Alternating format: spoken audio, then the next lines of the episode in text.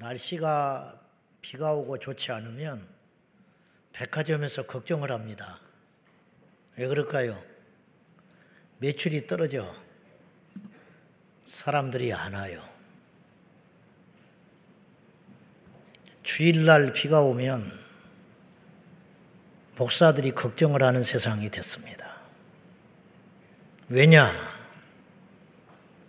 100% 우리나라 6만 개 교회 중에 비 오는 날 교인이 더 오는 수는 없어.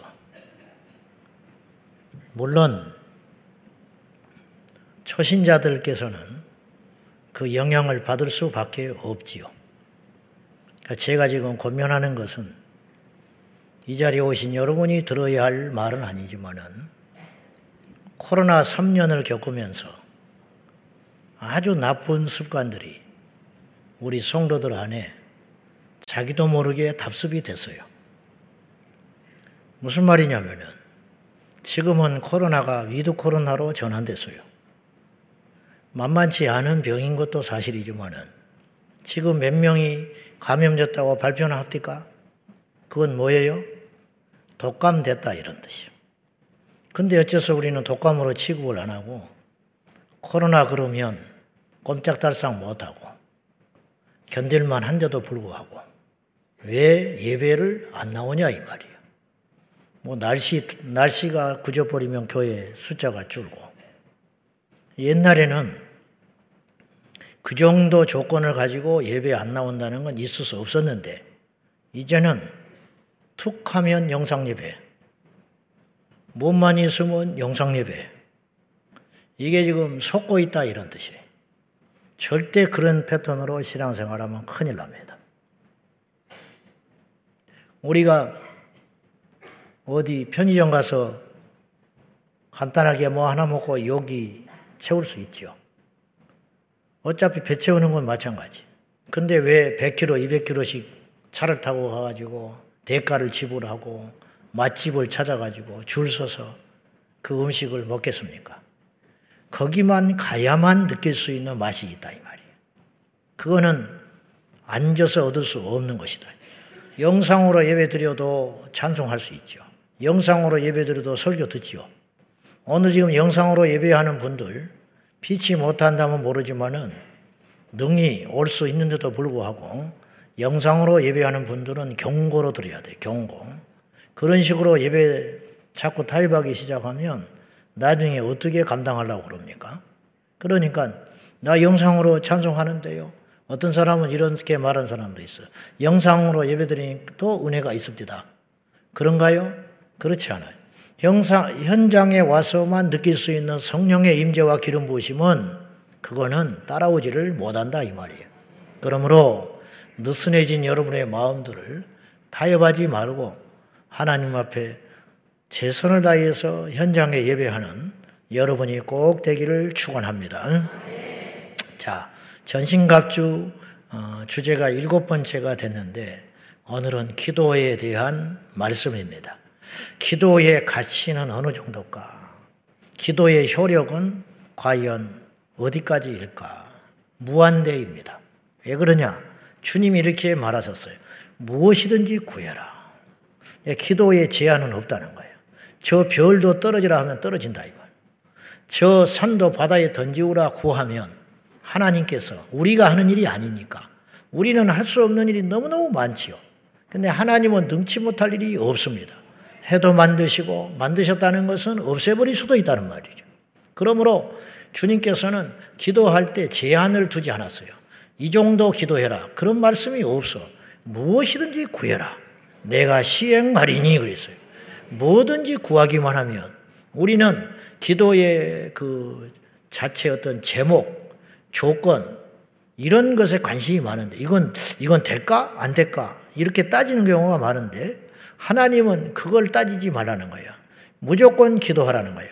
우리는 이게 될까 안 될까, 가능할까 불가능할까, 어려울까 쉬울까 이렇게 따지고 기도를 시작하지만 우리 하나님은 그런 분이 아니고 네가 믿음이 있냐 없냐를 보신다는 거예요. 두 사람이 합심하여 구하면 내가 들으신다고 말씀하셨고 무엇인지 구하면 내 이름으로 구하기만 하면, 믿음으로 구하면 내가 무엇인지 수행하신다고 말씀하셨으니까 기도의 가치라는 건 무한대라 그렇게 볼 수 있어요. 그래서 이제 성도들도 이 나누는 건 아니지만은 뭐 사람을 차별하자는 건 아니지만 기도에 대한 수준이 신앙의 수준이다 그렇게 볼 수 있어요. 무슨 말이냐면 히브리서 11장에 보면 그 믿음장이거든요. 믿음으로 승리했던 사람들의 이야기가 쭉 등장을 하면서 거기서 이렇게 등장해요. 그들은 믿음으로 나라를 이기기도 하고 그랬어요. 얼마나 믿음이 대단한지 한 사람이 나라를 이겨버렸다는 거예요. 이게 누구냐? 모세. 모세라고 거론은 안 됐지만 모세가 나라를 이겨버린 거예요. 모세 한 사람이 애굽을 들었다 놨다 했잖아요. 할렐루야. 이게 믿음의 능력이라는 거예요. 한 사람이 믿음으로 나라를 이기기도 하고 불의 세력을 멸하기도 하고 칼날을 피하기도 하고 전쟁에 나가서 용감하게 승리하기도 하고 이게 뭘로 가능했냐? 믿음으로 가능했다. 어떤 여자는 죽은 자들을 부활로 받아들이기도 하고 뭐냐?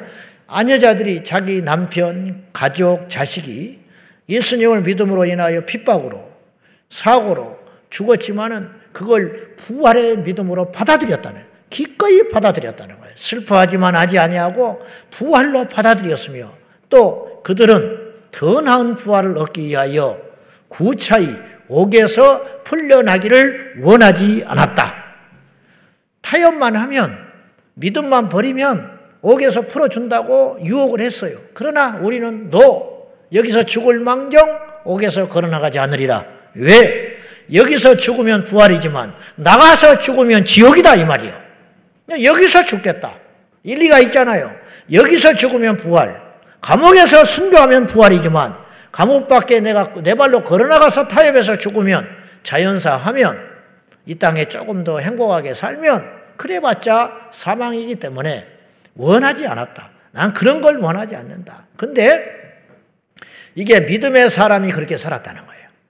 근데 이거를 거꾸로 이야기해 봅시다. 그 믿음의 사람들은 한결같이 뭘 했느냐? 기도했다 이 말이에요. 그러므로 그 믿음이라는 것은 기도의 사람으로 표현을 해도 무방한 거예요. 기도했더니 나라를 이겼습니다. 기도했더니 사자의 입이 봉해졌습니다. 기도했더니 홍해가 갈라졌잖아요. 기도했더니 여리고가 무너졌잖아요. 기도했더니 하늘에서 불을 내렸지요. 할렐루야. 기도했더니 순교할 수 있었지요. 기도했더니 부활의 소망으로 슬픔보다 더 큰 소망으로 이길 수가 있었다. 그러므로 믿음이 곧 기도다 이 말이죠. 그래서 이제 이 기도를 우리 주님께서 얼마나 귀하게 생각하시고 또 중요하게 여기셨는지 이사야서 56장 7절에 보면은 내가 그들을 내 성산으로 이끌이니 내 성산에서 성산으로 데려오는데 기도하는 내 집에서 그렇게 이야기해요. 하나님께서 그 성전을 뭐라고 표현했냐? 기도하는 내 집에서 그들이 기쁨을 얻게 되리라. 기도하는 내 집. 하나님이 정의하는 교회라는 것은 성전이라는 것은 기도하는 나의 집이라는 거예요. 그리고 나서 유명한 말씀을 하셨지요. 그건 뭐냐? 내 집은 만민이 기도하는 집이라 일컬음 받게 되리라. 하나님이 성전을 세울 때 하나님이 교회를 세우실 적에 교회는 사람이 세우는 것 같으나 하나님이 세우는 거거든요. 그러니까 하나님이 교회를 세울 때 소원이 있다는 거예요. 목적이 있다는 거예요. 사람들이 집을 세울 때마다 목적이 있습니다. 어떤 사람은 살기 위해서 집을 지어. 어떤 사람은 팔기 위해서 집을 지어. 건축업자. 어떤 사람은 보여주기 위해서도 집을 지어. 모델하우스. 그렇잖아요. 목적이 다 달라. 집이라 할지라도. 하나님이 교회를 세울 때는 목적이 분명히 하나 있었다는. 그건 뭐냐? 내가 이 집을 세울 때 하나님께서 어떤 기대를 갖고 세웠냐면 내 집은 만민이 누구든지 와서 기도하고 또한 만민을 위해서 기도하는 집이라 일컬음 받게 되리라. 그것이 아버지가 교회를 세운 목적이라는 거예요. 우리 교회는 어떻게 소문이 나기를 원치도 않지만은 만약에 소문이 난다면 어떻게 소문나야 되느냐? 포괄적 차별금지법을 막는 데 힘쓰는 교회 원치 않아요. 우리 교회는 무엇으로 소문나야 되느냐? 예수로 소문나고, 우리 교회는 무엇으로 소문나야 되느냐? 기도하는 교회로 소문나기를 축원합니다. 우리 교회가 소문을 내려고 할 필요는 없지만은, 소문을 내기 위해서 기도하는 건 아니지만은, 여러분 맛집이 왜 소문납니까? 맛있으니까 소문나는 거예요. 그렇지 않습니까? 관광지가 왜 소문납니까? 좋으니까, 찾는 사람이 많으니까 소문나듯이, 우리가 기도하는 일에 힘쓰고 애쓰면 우리도 모른 채 우리 교회의 닉네임이 따라다니게 된다 이 말이에요. 우리 교회의 닉네임은 뭘로 따라다니냐? 우리 제자광성교회는 기도하는 교회로 소문나기를 주님의 이름으로 축복합니다. 그보다 큰 영광이 어디가 있냐요?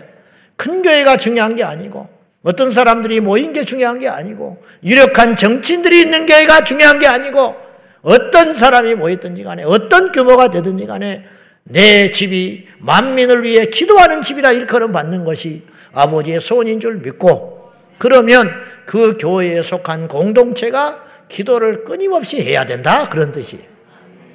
기도에도 단계가 있어요. 무슨 말이냐면, 기도 자체가 단계가 있다는 게 아니라 성도들의 수준에 따라서 기도를 바라보는 시야가 다르다 이 말이에요. 사람이 세상에 눈을 뜰수록 가치가 변하게 돼요.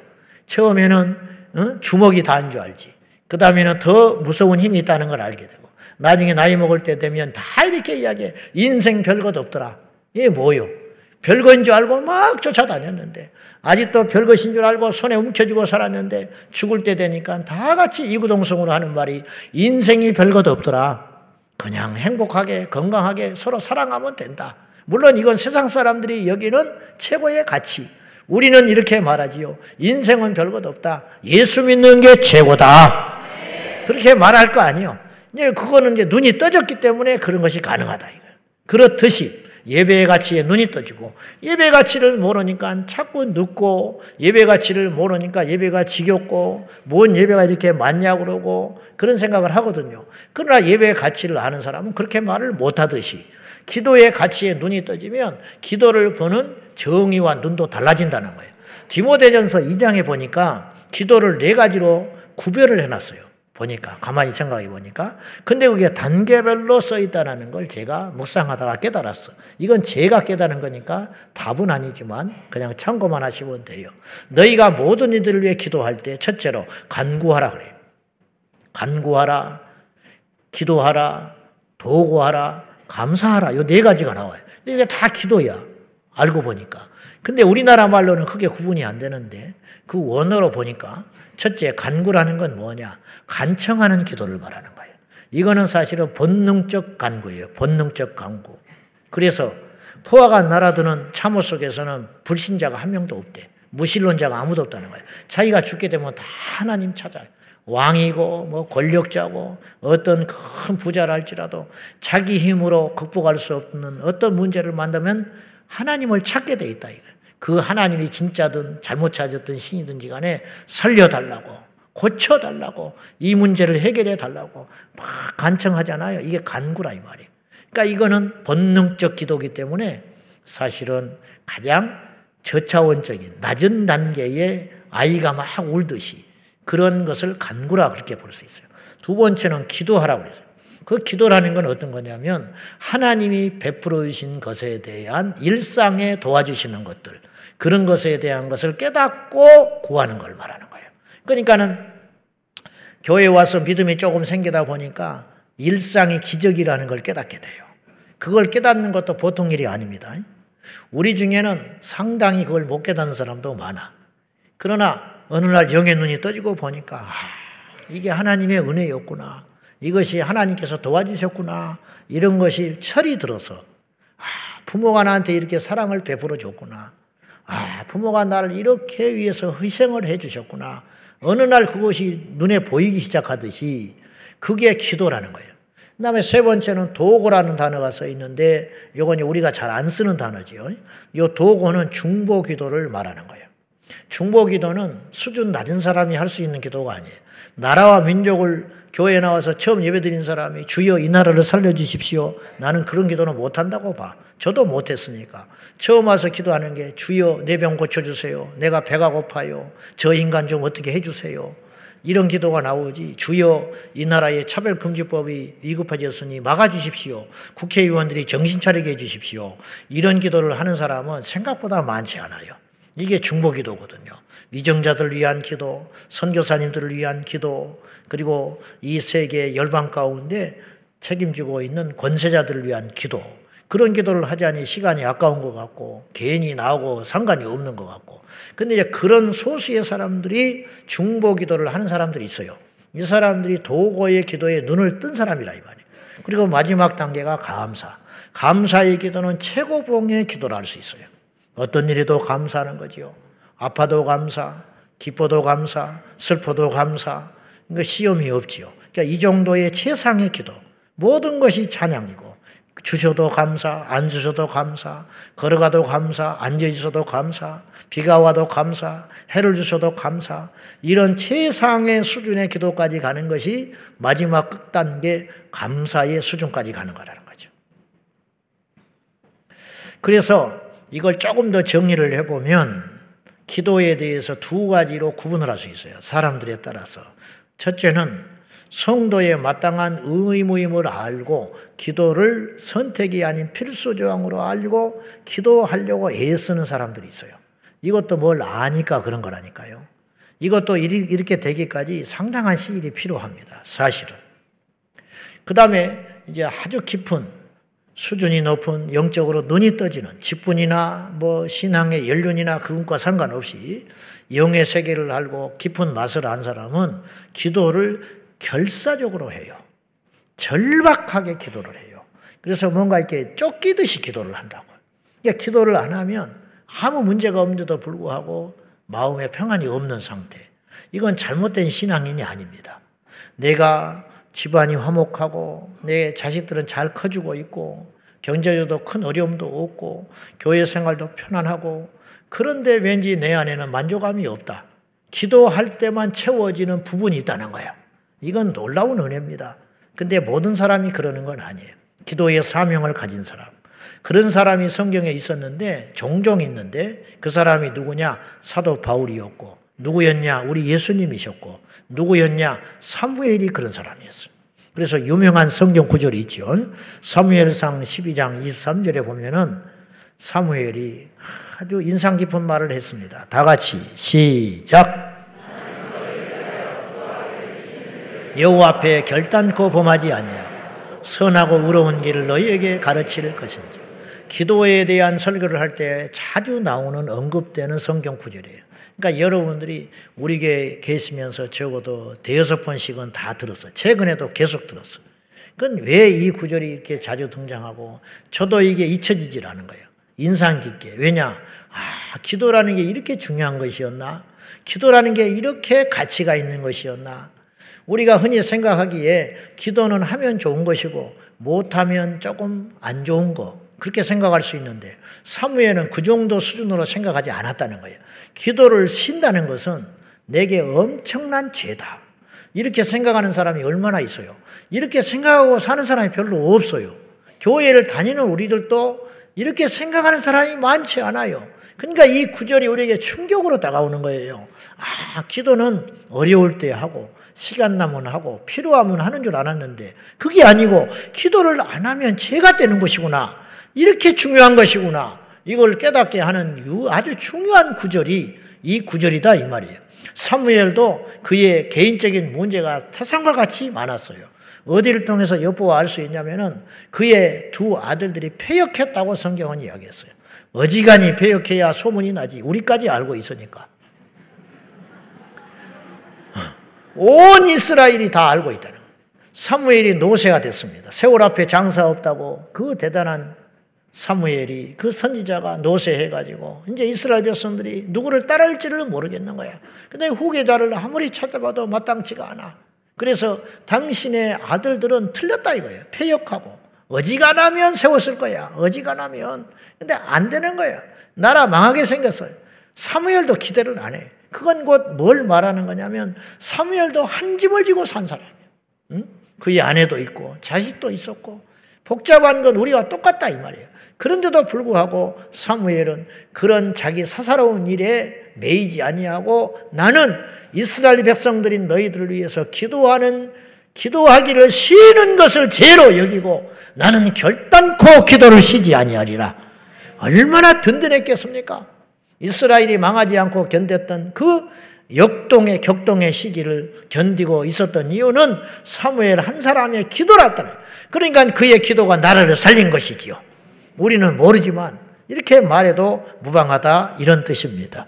사실 원수 마귀는 영물이기 때문에 우리보다 기도의 가치를 더 잘 알고 있어요. 우리는 영과 육을 동시에 갖고 있기 때문에 때때로 영의 일에 소홀히 할 때가 많고, 영적으로 아무리 우리가 깨어있고 성경을 보고 공부를 한다 하지만은 눈이 가릴 때가 많고 속을 때가 많아요. 그게 사실이에요. 어떤 사람도 그럴 때가 있다고요. 그런데 원수 마귀는 영적인 존재예요. 육이 없어. 그래서 육에 들어가서 공격은 하지만 자기는 프리한 존재이기 때문에 영적인 비밀과 가치를 우리보다 더 잘 알고 있다고요. 무슨 말인지 이해가 되시죠? 그래서 기도하는 거, 예배하는 거, 말씀대로 사는 거, 전도하는 거, 이건 다 영에 속한 영역들이거든요. 그러니까 이런 것들의 가치를 우리보다 더 일찍 안다고요. 그러니까 우리가 기도할 때 마귀가 좋아하겠소? 그래, 어떻게든지 기도를 못하게. 즉, 기도의 능력과 가치를 우리보다 더 잘 아는 존재라 이 말이에요. 그래서 신기한 일이 벌어지는데 기도가 힘들어요. 사실 힘들다고. 예수님도 힘써서 기도를 해야만 승리할 수 있었어요. 제자들이 자버리잖아요. 오죽하면 어지간하면 안 잤을 거라고. 그러나 제자들이 그 긴박한 밤에 자버린다고요. 왜 그러냐? 육을 갖고 있기 때문에 그래요. 신기하지요? 우리가 당연하게 이기고 있지만 신기한 일이 하나 있어요. 근데 종종 그런 생각을 많이 하는데 사람과 대화하면 시간이 금방 간단 말이에요. 특히나 남의 이야기를 했다. 이건 기가 막힙니다. 2박 3일도 할 수 있어. 우리가 자꾸 말씀 안에서 그것이 죄라고 비판하지 마라, 험담하지 마라. 그렇게 누르니까 우리가 절제하고 참는 것이지, 그런 성령이 없었으면 우리 난리 났을 거야. 그러니까 남의 말하는 건 이렇게 재미나고 시간 가는 줄 모르는데, 사람하고 대화할 때. 그리고 막 시간에 쫓겨서 일어나면서 시계를 보면서도 이야기를 하고 간다고. 할 말이 남아가지고. 근데 어떻게 주님 앞에 이야기할 때는 그렇게 시간이 안 가는지. 안 그렇습니까? 한 시간쯤 이야기했나, 눈 떠보면 5분 지나버렸네요. 그러니까 한참 기도하다가 눈 뜨잖아. 이렇게 뜨면은 저 사람도 눈을 떴어. 그러면 같이 보다가 그냥 다시 이렇게 하고. 이제 그런 비밀은 절대 서로 안 지켜주지요. 네가 기도할 때 눈 떴다, 그런 소리 안 하지. 왜냐, 서로 똑같이 죄인이니까. 그런 것처럼 이게 기도가 결코 녹록지 않는 일인 것은 분명해요. 그래서 성경은 우리에게 기도를 영적인 최고의 가치로 이야기를 하는 거예요. 자, 오늘 아마 이제 다음 주까지 해야 할 것 같은데, 우리가 전신갑주 6개 플러스 알파가 기도다. 이거 왜 그러냐? 지금 겉으로 보기에는 6개라고 그랬어요. 구원의 투구, 의의 흉배, 진리의 허리띠, 그리고 평안에 예비한 신발, 믿음의 방패, 성령의 검. 그런데 오늘 에베소서 6장을 보면은 10절부터 20절까지 묶여있는 것을 여러분이 발견할 수 있을 거예요. 이게 뭐냐? 한 문단이다 이 말이에요. 하나의 맥락으로 봐야 된다. 근데 6가지 하나님의 전신갑주 무기를 나열하더니 18절에 기도를 가져다가 붙여놨어요. 이건 뭐냐? 기도는 제가 볼 때 영적 체력과 같아. 군인이 이렇게 무기로 잘 무장을 해놨어요. 칼이 예리합니다. 투구가 온전합니다. 방패도 단단합니다. 그래봤자 체력이 없으면 달리지를 못해. 졸고 앉아있어. 포탄이 날아오는데 지쳐가지고 쓰러져서 앉아있고, 적이 나타나는데 달려가지도 못하고, 그러면 투구가 무슨 필요가 있으며, 칼이 무슨 필요가 있으며, 총이 무슨 필요가 있겠어. 마치 이런 것처럼 우리가 하나님의 전신갑주를 알고 중요하고 소유했다 할지라도 기도로 뒷받침되지 않으면 이 능력들이, 이 무기들이 제 기능을 발휘하지 못한다, 이런 뜻이에요. 그런 측면에서 모든 기도와 간구를 하라고 오늘 18절에 의도적으로 성령께서 우리에게 말씀해 놓은 줄로 믿습니다. 그래서 18절 우리 한번 다시 한번 읽읍시다. 다 같이 시작. 항상 성령 안에서 기도하고 이를 위하여 깨어 구하기를 항상 힘쓰며 여러 성도를 위하여 구하라. 모든 기도와 간구를 하되. 저는 이렇게 해석하고 싶어요. 이 6가지 전신갑주 위에 기도를 장착하거라. 기도의 엔진을 달아라. 기도의 체력을 강화시켜라. 이렇게 말씀을 드리고 싶어요. 오늘 이 말씀, 이 18절의 말씀은 세번역 성경에 보니까 온갖 기도와 간구로 언제나 성령 안에서 기도하라. 온갖 기도와 간구로 무슨 수단을 동원해서라도 기도해라. 그래서 데살로니가전서 5장에 우리에게 명령하기를 쉬지 말고 기도하라. 호흡이라 이 말이에요. 호흡. 기도는 호흡이다. 한순간도 쉬면 안 되는 거예요. 좋을 때도 기도하고 힘들 때도 기도하고 낙심일 때도 기도하고 기뻐할 때도 기도하라고. 기도는 필수사항이다. 호흡하지 않으면 죽는 것처럼 우리가 모든 기도와 간구를 어떤 방법을 동원해서라도 어디서든지 누구를 만나든지 어떤 상황에서든지 기도에 애쓰고 전념하라고 성경은 우리에게 말씀하시면서 첫 번째 기도할 적에 우리가 능력 있는 기도를 드리기 위해서 어떻게 해야 되느냐? 성령 안에서 기도하라. 성령을 떠나지 마라. 성령의 범위 밖을 벗어나지 마라.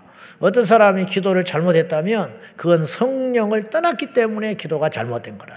그래서 성령의 지배 아래 성령의 품 안에서 기도하라. 그런 뜻인 것입니다. 예수님께서 보혜사였잖아요. 우리에게. 제가 성령에 대해서 말씀하면서 성령님을 또 다른 보혜사라고 그랬잖아요. 또 다른 보혜사라는 말은 뭐예요? 보혜사가 둘이다. 최소 둘 이상이잖아. 그러니까 또 다른 보혜사. 다른 교회라는 말은 교회가 또 있다는 말이죠. 그런 것처럼 예수님이 스스로를 보혜사라고 말씀은 안 하셨지만은, 인자라고 지칭하셨지만은, 하나님 아들이라고 지칭하셨지만은, 예수님이 또 다른 보혜사로서 성령을 소개한 것은 당신이 보혜사다. 그런 뜻이에요. 근데 예수님이 성령님과 똑같다. 그런 뜻이에요. 근데 예수님이 제자들에게 대하는 걸 보면 성령님이 지금 우리에게 어떻게 대하고 있는지를 알 수가 있어요. 예수님이 제자들을 위해서 엄청나게 많은 기도를 했어요. 사실 예수님의 이 땅에서의 기도 사역은 전체 100% 중보 기도를 할 수 있어요. 제자들을 위해 기도하고 예루살렘을 위해서 기도하고 심지어는 요한복음 17장에 보면 우리를 위해서도 기도를 미리 해놨었어. 내가 구하온 것은 이들만 아니라 이들로 통하여 믿게 된 자들을 위하여 기도하신다고 그랬어요. 그들 가운데 우리가 있는 거예요. 그래서 제자들이 낙심하고 제자들이 철없이 방황하고 제자들이 의심할 적에 시험에 빠질 때 사탄의 공격을 받을 때에 예수님이 그 제자들을 위해서 기도해 주셨어요. 마찬가지로 성령님이 지금 우리에게 기도하고 계시다 이 말이에요. 우리를 위해서 기도하신다. 로마서 8장에 너희가 절망하고 낙심하고 지쳐서 기도할 수 없을 적에 성령께서 말할 수 없는 탄식과 간구로 우리를 위해서 대신 기도해 주신다. 말할 수 없는 탄식, 우리가 눈치챌까 봐. 이게 다 부모의 마음입니다. 내가 우는 것을 알까 봐. 내 새끼가 내가 이렇게 하면 더 흔들릴까 봐. 마음 아플까 봐. 방황할까 봐. 위축될까 봐. 눈물을 보이지도 못하지만 속은 타들어가는 심정으로 자식을 위해서 기도하시되 우리가 너무 낙심하고 절망된 상황에 처하면 기도가 안 나와요. 그럴 때라도 성령께서 우리와 함께 기도해 주신다. 그런 뜻입니다. 그러므로 우리는 성령 안에서 기도해라. 방언이 성령 안에서 기도하는 것이고 성령께서 주시는 제목에 따라서 기도하는 것이 성령 안에서 기도하시는 거예요. 누가복음 22장 31절에서 32절까지 보면은 예수님이 베드로를 위해서 이렇게 기도합니다. 다 같이 시작.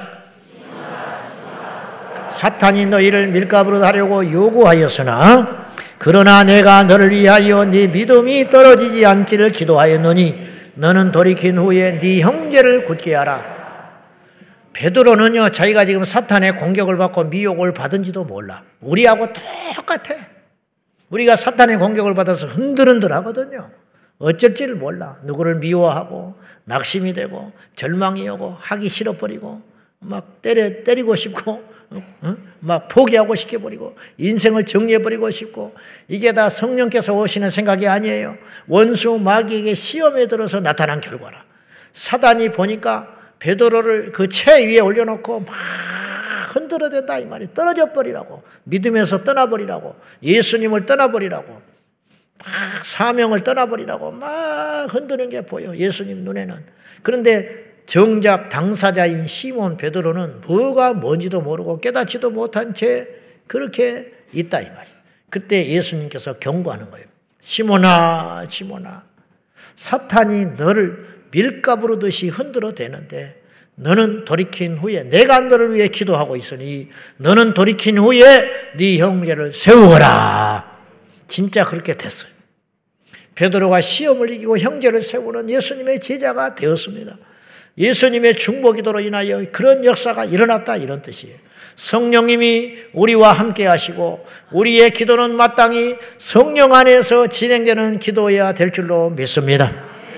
한 가지 더 우리가 오늘 기도를 통하여 깨달아야 할 것은, 오늘 18절에 아까 읽은 말씀대로 항상이라는 단어가 연거푸 두 번 나와요. 항상 성령 안에서 기도하고, 그리고 항상 힘쓰라. 어떻게? 깨워서 구하기를 항상 힘쓰라. 깨어있다라는 말은 성경에 두 가지로 요약해서 말씀드릴 수 있어요.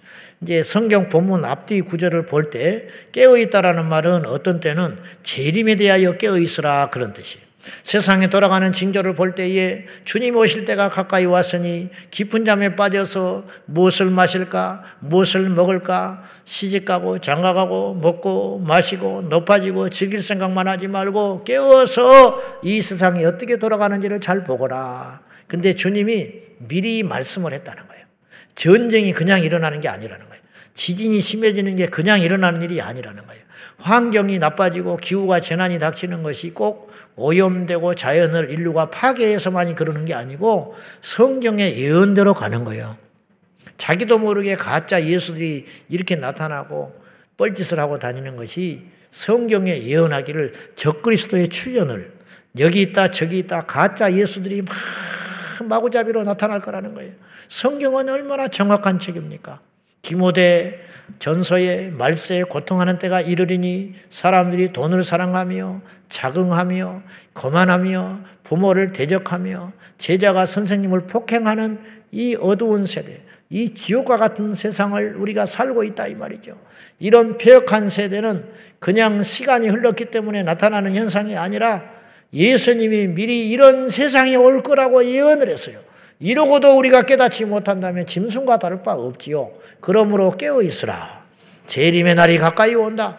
그런 징조들이 나타나고 있다는 것, 빈번해진다는 것은, 갈수록 흉악해진다는 것은 예수님이 오실 때가 가까이 왔으니 깨어있으라. 닭이 운다는 건 새벽이 오는 날이 가까워 있다는 걸 알고 닭소리를 듣고 저거 잡아먹어야겠다. 시끄럽게 잠을 깨우네. 그거는 잠자는 것과 똑같아. 그렇게 생각하지 말고 일어나서 일을 해야겠구나. 날이 밝아오는구나. 그렇게 깨워서 정신을 차리라고.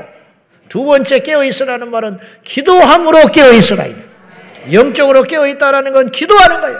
기도해야 이게 마귀의 역사인지 내 편인지 마귀의 유혹인지 축복인지 저주인지, 영적으로 깨어있으면 고난도 축복처럼 보일 때가 있고, 영적으로 깨어있지 못하면 고난 자체가 고난이에요. 그러나 우리가 기도함으로 영적으로 깨어있으면 좋은 일도 이게 사탄의 유혹인 것을 분별하게 되고, 힘들고 고통스러운 일도 하나님이 구원의 역사를 이루시고 나에게 놀라운 복을 주시기 위하여, 나를 온전히 세우기 위하여 이런 일을 하시는 것으로 보이기 시작한다 이 말이에요. 이런 능력과 분별은 어디서 오는 것이냐? 깨어있을 때 이런 일이 가능하다는 거예요. 어때서 깨어있느냐? 기도함으로 깨어있으라. 항상 기도함으로 깨어 힘써서 깨어있기를 기도하라. 그렇게 말을 했어요. 그러므로 우리가 기도하기 위해서는 저절로 있는 게 아니야. 아까도 말했다시피 기도는 결코 쉬운 작업이 아니라고 그랬어요. 힘써야만 되는 거예요. 여러분, 직장생활하는 게 쉽습니까? 힘써야 직장생활하는 거예요. 힘써야. 천국 가는 것이 쉽습니까? 힘써. 어느 정도로 힘써야 되느냐? 좁은 문을 들어가야 할 만큼, 도저히 안 될 만큼, 그 불가능에 도전하는 것이 십자가의 길이다. 십자가 지는 게 쉽습니까? 믿음 생활한다는 게 쉽습니까?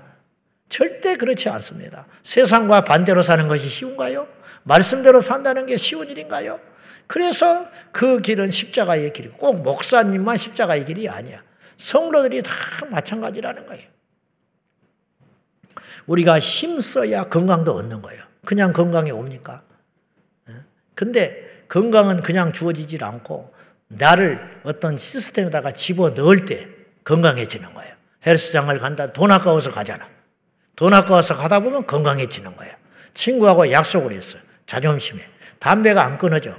아무리 끊으려고 해서 안 끊어져. 그러니까 아들하고 약속을 하는 거야. 야, 내가 담배 피우는 걸 너한테 들키면 내가 한 번 들킬 때마다 10만 원씩 줄게. 물론 약속도 잘 안 지키겠지만은. 그렇게라도 해서 이 지긋지긋한 담배를 끊으려고 노력을 할 거 아닙니까? 그렇잖아요. 제가 이제 이렇게 계단을 이렇게 작년에 죽다 살아난 다음에 왜 그랬는지는 이제 몰라도 돼요. 그런 일이 있었어.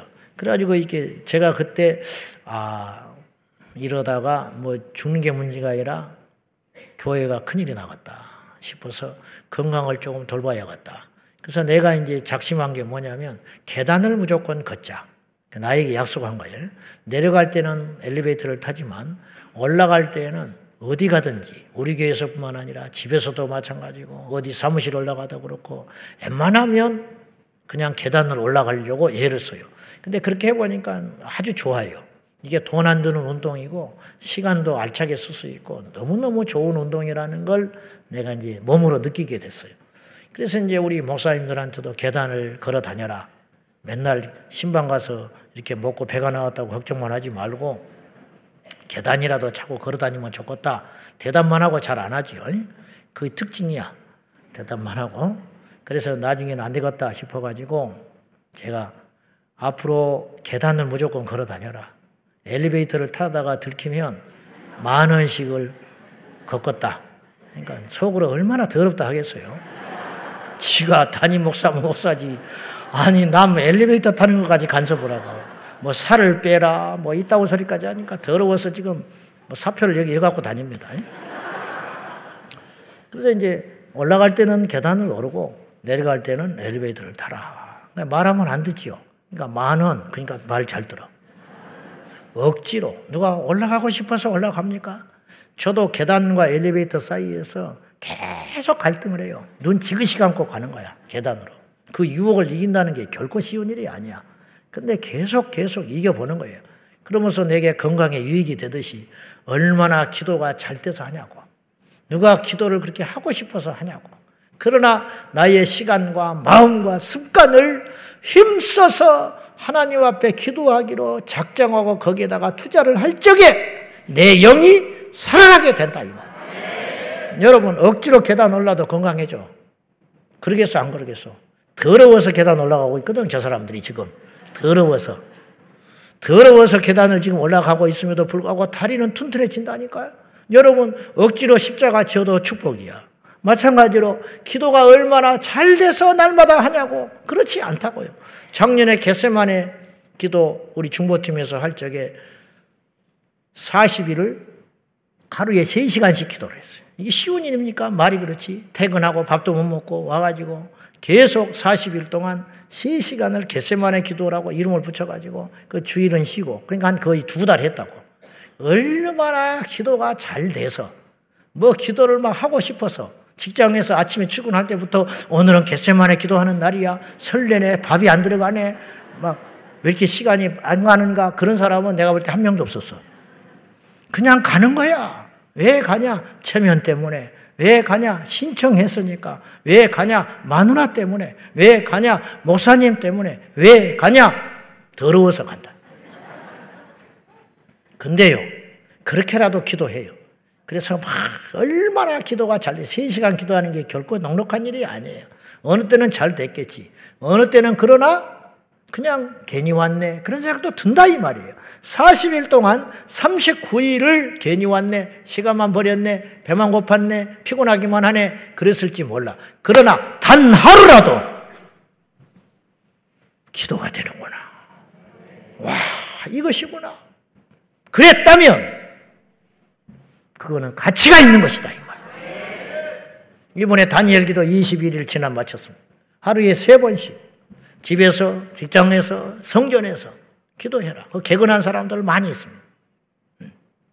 중보팀의 기도가 절대로 땅에 떨어지지 않습니다. 여러분, 우리가 선교를 앞두고 기도했잖아요. 그러니까 날씨는 우리가 어떻게 못해보는 거예요. 지난주부터 내가 날씨를 계속 제주도 날씨를 내가 관찰을 했어요. 이번 주 내내 계속 비가 온다고 있었어요. 그래서 마음의 걱정이 컸어요. 애들 활동해야 되는데, 그리고 토요일 날은 풋살 시합 거의 크라이막스인데 이게 날씨를 도와주셔야 되는데 가서 보니까 날씨가 얼마나 좋은지 몰라. 근래에 들어서 이번 주에 날씨가 제일 좋대요. 제주도가 우기 있고 갈수록 비가 많이 온대요. 그래가지고 지금 감귤 업자들이 굉장히 걱정이 많대. 왜냐? 올해 감귤이 제일 맛이 없을 거래. 햇볕이 안 쬐가지고. 근데 지난 주간에 날씨가 너무너무 좋았어요. 하나님이 도와주셨다고 나는 믿어요. 여러분의 기도 때문에 승리하는 일이 있게 되는 거예요. 토요일 날 금요일 저녁에 제가 떠나온 다음에 비가 어수같이 온다고 기도하고 걱정했어요. 우리 중보팀에서 계속 기도했어요. 토요일 날 오전 10시가 되니까 비가 그쳤어요. 그러니까 2시 풋살 경기 16팀이 와가지고 400명이 와가지고 거기서 불신자들 아이들이 와가지고 축구하면서 전도받고 부수 돌아다니면서 그렇게 했는데 딱 시합 끝나고 나니까 또 비가 쏟아지기 시작했어요. 낙도팀에 간 팀들은 들어갔는데 일기를 잘 도와주셨고 나와야 되는데 날씨가 좋지 않아서 나오지를 못하고 8시 배를 못 타고 11시 반 배를 또 타야 된다는 거예요. 또 우리가 기도했지요. 그 배를 타고 무사히 나올 수 있었어요. 사람들은 우연이라 말할지 몰라. 그러나 기도하는 우리는 압니다. 하나님이 들어주셨다는 것을. 여러분, 우리가 기도의 응답은 지금 다 잊어버리고 살아요. 여러분이 지금 안 아프니까 잊어버리는 거야. 해결됐기 때문에 잊어버리는 거야. 응답받지 못한 거, 기도하고 있는 거, 그거 한 가지 때문에 여러분이 매달리고 그렇게 하고 있는데 하나님께서 우리에게 기도에 응답해 주신 것은 셀 수도 없이 많습니다. 제가 이야기했지만은 제가 고등학교 3학년 때 하수집을 잘못 만나가지고 너무 음식이 부실하고 그래서 다른 사람들 다 떠나가는데 난 또 의리 지킨다고 끝까지 예수 믿는다고 손가락질 받기 싫어가지고 끝까지 바보처럼 남아가지고 집에 가서 말도 못하고 속상할까봐 나오라고 할까봐 그래서 어떻게든지 참자 하다는 거예요. 3년을 참았어. 그러니까 이제 위장이 다 망가져버린 거예요. 맨날 반찬이 형편없이 나오니까 한참 먹어야 할 때 그때 한 5cm는 더 컸을 텐데 이렇게 돼버렸어요. 그래가지고는 이제 김치 한 쪽도 못 먹게 돼버렸어요. 그래가지고는 집에 가서 속상할까봐 말도 못하고 병원도 못 가요. 6시에 학교 갔다가 12시까지 그때는 야간 학습, 자율학습 할 때니까 중간에 조퇴한다, 뭐 병원을 가보겠다. 그럼 빰 맞아. 그때는. 안 통하는 세상이야. 그때는. 그래 놓으니 뭐 그냥 참고 견디다가 어느 날 12시 넘어가지고 찬바람이 솔솔 나는 초겨울에 시험 얼마 앞두고 하수집에를 터들터들 가방을 도시락 2개를 싸들고 메고 들어오는데 도저히 걸어가지를 못하겠어. 이게 뭔가 내가 의사도 아니지만은 뭔가 지금 큰일이 일어난 거예요. 뱃속에서. 그래가지고 도저히 길을 걸어갈 수도 없을 지경이 돼가지고 가방을 가로등에다 던져버리고 털썩 주저앉았어. 그때 내가 딱 주저앉아서 드는 생각이 이런 어리석은 놈이 있는가. 기도를 안 하고 있었어. 아프면 기도를 해야 되는데. 왠지 이건 뭐 기도하면 좀 유치할 것 같고 이상하게 그런 마음에 사로잡혀가지고 남을 위해서는 기도하는데 거창한 기도는 하는데 요 배 아픈 거는 기도를 안 했다는 걸 그 순간에 깨닫게 됐어요. 그래서 주여 하고 내 손에다가 손을 얹고 3분도 기도하지 않았어요. 그냥 뭐 격식이 무슨 필요가 있어요. 아이고 아파 죽겠다고. 그러면서 나 좀 살려달라고. 이것 좀 고쳐주라고. 누구한테 말할 길도 없고 치료 길도 없고 어떻게 하면 좋겠냐고. 하나님 살아계시니까 이것 좀 만져주시라고. 그리고 일어나서 집에 갔어요. 그리고 잊어버렸어. 왜? 안 아프니까. 며칠 후에 내가 깨달았어. 학교 매점에서 한쪽에 앉아가지고 컵라면에다가 밥을 말아가지고 김치를 척척 걸쳐서 처먹고 있는 내 자신을 발견한 거야. 절반쯤 먹다가 문득 안 아파. 이럴 수가 있는가. 이게 지금 오늘 안 아픈 게 아니고 그때부터 안 아팠어. 그날 이후로 내가 밥을 잘 먹게 되었고 마음껏 먹게 되었고 이게 지금 하루 이틀의 이야기가 아니야. 며칠새를 이렇게 먹고 있는데 이제서 깨달았어. 내가 밥이 더 못 넘어갔어요. 왜? 감사해서 그런 게 아니라 너무 주님께 부끄럽고 죄송해서. 고쳐줬는데 이제 깨달았다니. 응답해 주셨는데 이제 깨달았더니 혼자 울었어. 그리고는 밥을 못 먹고 일어나서 엉엉 울고 교실로 들어간 적이 있었어요. 그날 이후로 나는 위장병으로 아파본 적이 없어요. 하나님은 작은 신음도 들으시는 하나님이에요. 내 하나님만 그런 하나님이 아니라 우리 모두의 하나님이 그런 하나님이라는 거예요. 저는 제게 애가 없다는 건 생각도 못하고 살았어요. 왜냐, 우리 집은 애가 너무 많아서 걱정이니까. 7이나 낳았어요. 오죽하면 우리 어머니가 결혼할 때 말도 없는 양반인데 장가가거든 애를 적게 낳고 많이 가르쳐라. 한이 맺혀가지고. 많이 낳았고 못 가르쳐 놓으니까 죽었다 이거야. 적게 낳아서 잘 가르쳐라. 많이 가르쳐라 그러더라고. 근데 어쨌든 이런저런 생각 없이 사는데 3년이 넘도록 애가 들어서질 않아. 3년이 넘어가니까 걱정이 조금 되기 시작했어. 그러던 어느 날 제가 잊어버리지도 않아. 몸이 조금 이상해서 병원에 갔는데 그날이 토요일이었어. 애가 들어섰다는 거야. 근데 문제는 자궁에 임신이 됐으니 수술해야 된대. 지금 당장 수술해야 된대. 기껏 하나 생긴 것이 자궁에 임신이 됐다는 거예요. 그날이 토요일이었어요. 토요일이 아니었으면 그날 수술해버릴 뻔했어요. 근데 토요일이라 월요일날 오라는 거예요. 저 얼마나 착잡합니까? 근데 그렇게 생각만큼 착잡하지는 않았어. 왜냐하면 또 하나 가지면 되니까. 근데 어떻게 이렇게 생겼나? 어쨌든 마음은 안 좋아. 좋겠어? 여러분이라면? 3년 만에 생긴 게 불량품이 생겼어. 그러니까 주일을 그냥 어떻게 지낸지 모르겠어. 그 월요일 날 병원에 갔어요. 이상하다는 거야. 정상이 돼버렸다는 거야. 지가 들어와버렸나? 그럴 리는 없잖아. 오진이었을까? 나는 그렇게 생각 안 해. 여러분, 우리가 주님 앞에 가면 밝혀질 일이지만 우리가 기도한 이 모든 것을 하나님께서 들어주시고, 기도는요 단순히 응답받았다 해결됐다의 차원이 아니에요. 기도한다고 하는 건 건강한 신앙이라는 거예요. 기도하는 신앙이라고 하는 것은 승리하고 있다는 뜻이에요. 여지 없습니다. 전 세계 모든 크리스찬이 어떤 사람이 시험에 들었다, 어떤 사람이 낙심하여 있다, 어떤 사람이 주의 일을 하다가 그만둔단다, 어떤 사람이 뭐 문제가 생겼단다. 틀림없습니다. 문제는 수천 수만 가지 있지 모르나 결론은 한 가지, 기도의 부재. 기도 외에는 이런 유가 나갈 수 없다. 거꾸로 기도하면 무슨 일이든지 된다. 여러분, 고난이라고 하는 건 삶의 정황이라는 것은 여러분께 위로가 안 될지는 모르나 정답을 제가 이야기할 수밖에 없어요. 고난이라고 하는 것은 절대적 조건이 아니에요. 상대적이야. 무슨 말이냐? 어떤 때는 그보다 더 큰 고난도 우리가 감사함으로 극복해 낸 적이 있었어요. 어떤 사람은 이보다 더한 중한 문제 속에서도 승리하는 그리스도인이 있어. 근데 어떤 사람은 고난은커녕 좋은 일이 있어도 믿음을 떠나는 사람이 있어요.